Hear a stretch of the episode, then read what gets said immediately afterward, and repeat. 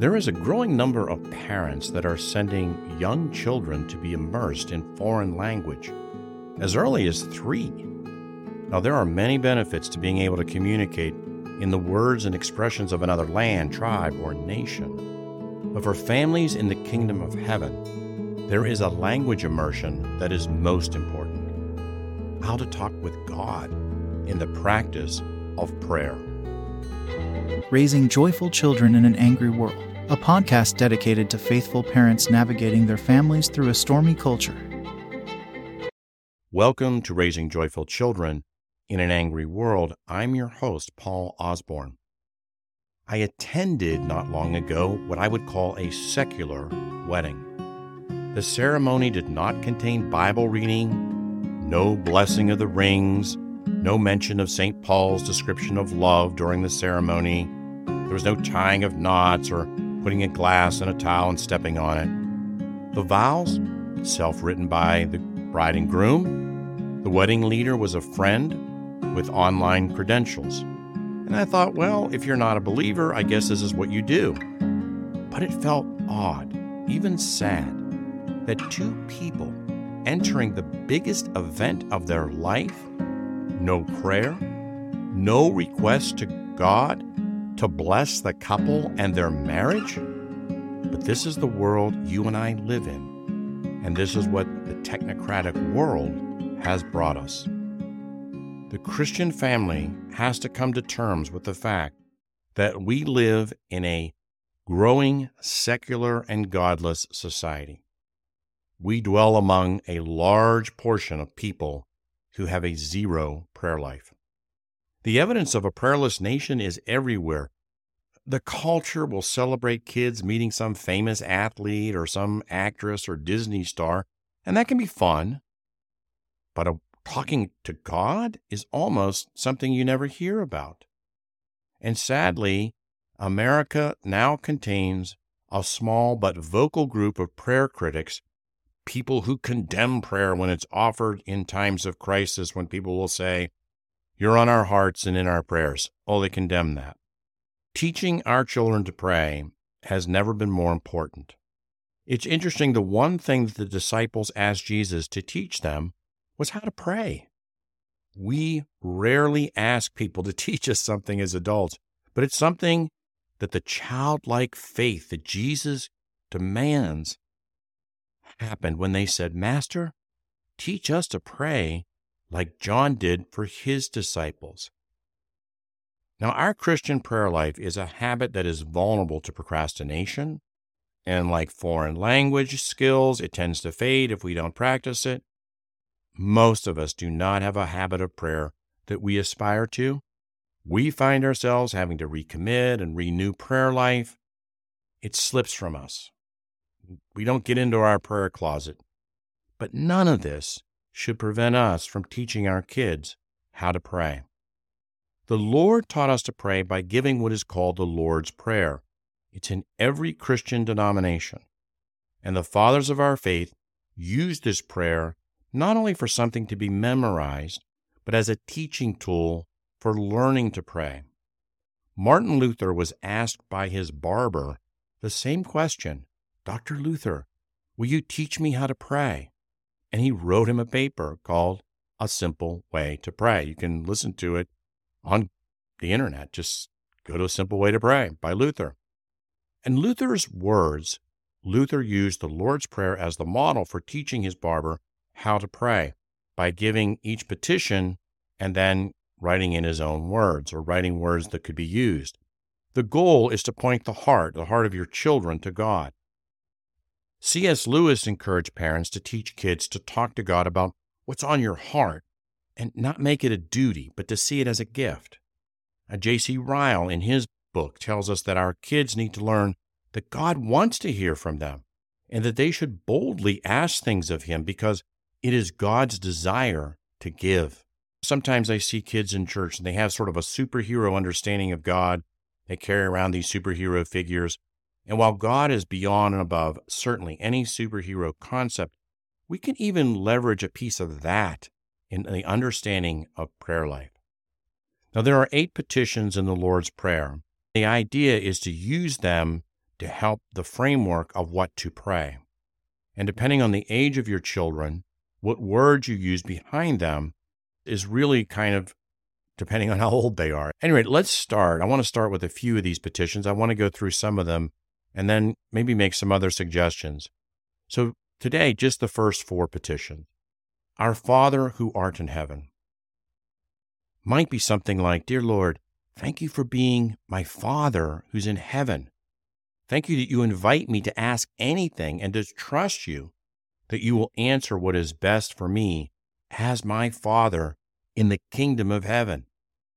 And thank you that as my Father in heaven, my Daddy, you know my name and you hear my prayers. Second petition Hallowed be thy name. Dear God, your name is holy, it's clean. Teach me to be respectful of your name, to live in your kingdom with your name in my heart and in my mind. And Father, teach me to know your name and to respect it, and help me to make sure that my name doesn't forget that your name is holy. Third petition Thy kingdom come. Lord, let me see your kingdom. Let your kingdom shine in me. Let your kingdom come into my life. God, help us set up your banners and, and celebrate and shout and wave our flags to have your kingdom come. Help me to understand how to celebrate and cheer on your kingdom coming into my life. The fourth petition Thy will be done on earth as it is in heaven. God, let me celebrate with all of heaven, all of the saints, all the people on your team, that your will is going to be done. Lord, thank you that we're on your team. Thank you, God, that we're on your side. Here where I live and in my life, Lord, I want your will that's up in heaven to happen right here. Now, this may be something to pray itself before the big game, that big test or that trip that you're going on. God, we pray that your will would be done tomorrow as we, as we play that soccer game, as we have our recital. God, we pray that your will would be done, that you and all of heaven would be with us tomorrow, and that your will would be done in a small part of your glorious kingdom. God, bless our soccer game tomorrow. God, your will be done on all the kids on my team, and that my coach and everybody would see that your will is being done and when the game is over, let's remember that your will be done. Or maybe you're facing conflict, and this is where I might borrow from the superheroes. Lord, let your will be done. We ask God that you would hinder those who would do us and your kingdom evil. Lord, we ask that you would stop the will of the devil. Lord, we ask that you would thwart the will of the bad guys.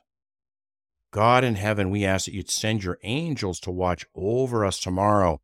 Lord, help us walk on this earth, trusting your kingdom on earth will carry out what your kingdom in heaven has already willed. Lead me tomorrow and incline my heart to delight in your will. Holy Spirit, guide my heart that I would see your will and I would walk in it tomorrow on earth as you've as you've declared it in heaven. We, we kind of just have to make some short little conversational things. We might simplify them. We might make the language even simpler. I think one of the things that we have to do, a few things that I would suggest we do before we go next time into the other petitions, but here are some basic ideas that I think help. One is to, to teach your children to pray for each other. And one way to do it is let's say tomorrow is a day that one of the kids has a big game. And so the whole family puts a hand on the shoulder of that member of the family, and everybody asked God to bless the event, to be a part of the event, that their will would be done, and that God would watch over them, and that they would be, they would carry and shine God's light. And then the kids are like participating even if they're not even participating verbally, they've got their hand on that member of the family. There's something about your family praying for you that is really powerful. And then the other thing I might suggest is to create a family prayer journal, not something big and complicated. It might just be something that your family is aspiring to in 2024. And so you're saying, God, we need you to lead us in this particular area. And you post it. And it, it can't be some Santa Claus thing that parents kind of manipulate and control. It has to be something that you bring to God and you're counting on God to do. I also would encourage you one of the easy ways is to ask the kids to pray for the people in your family or for their friends that are ill or that are traveling. Ask God to heal them, ask God to protect them. Another way that, that we learn is to pray a favorite Bible verse.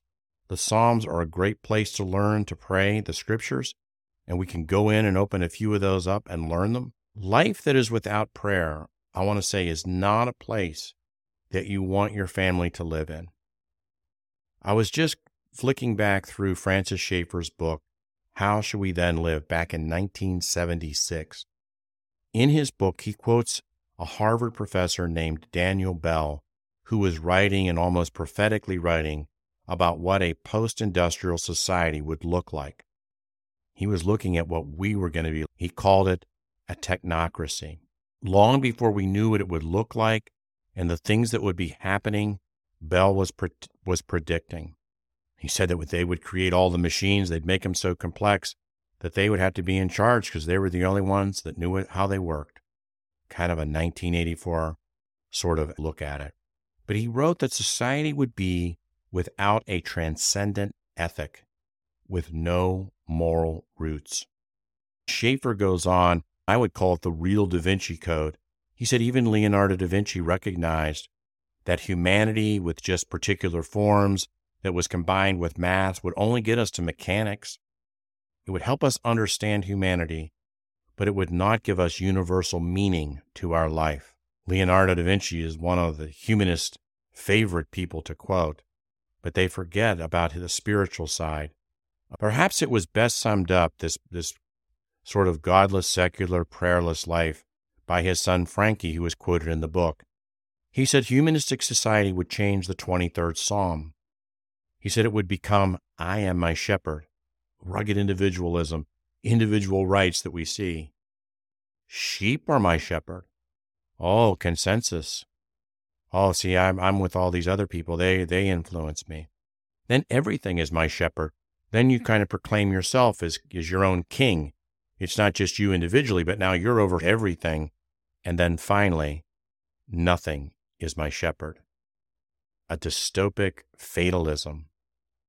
You ever wonder why dystopic novels and movies like Blade Runner and Hunger Games, The Matrix are so popular.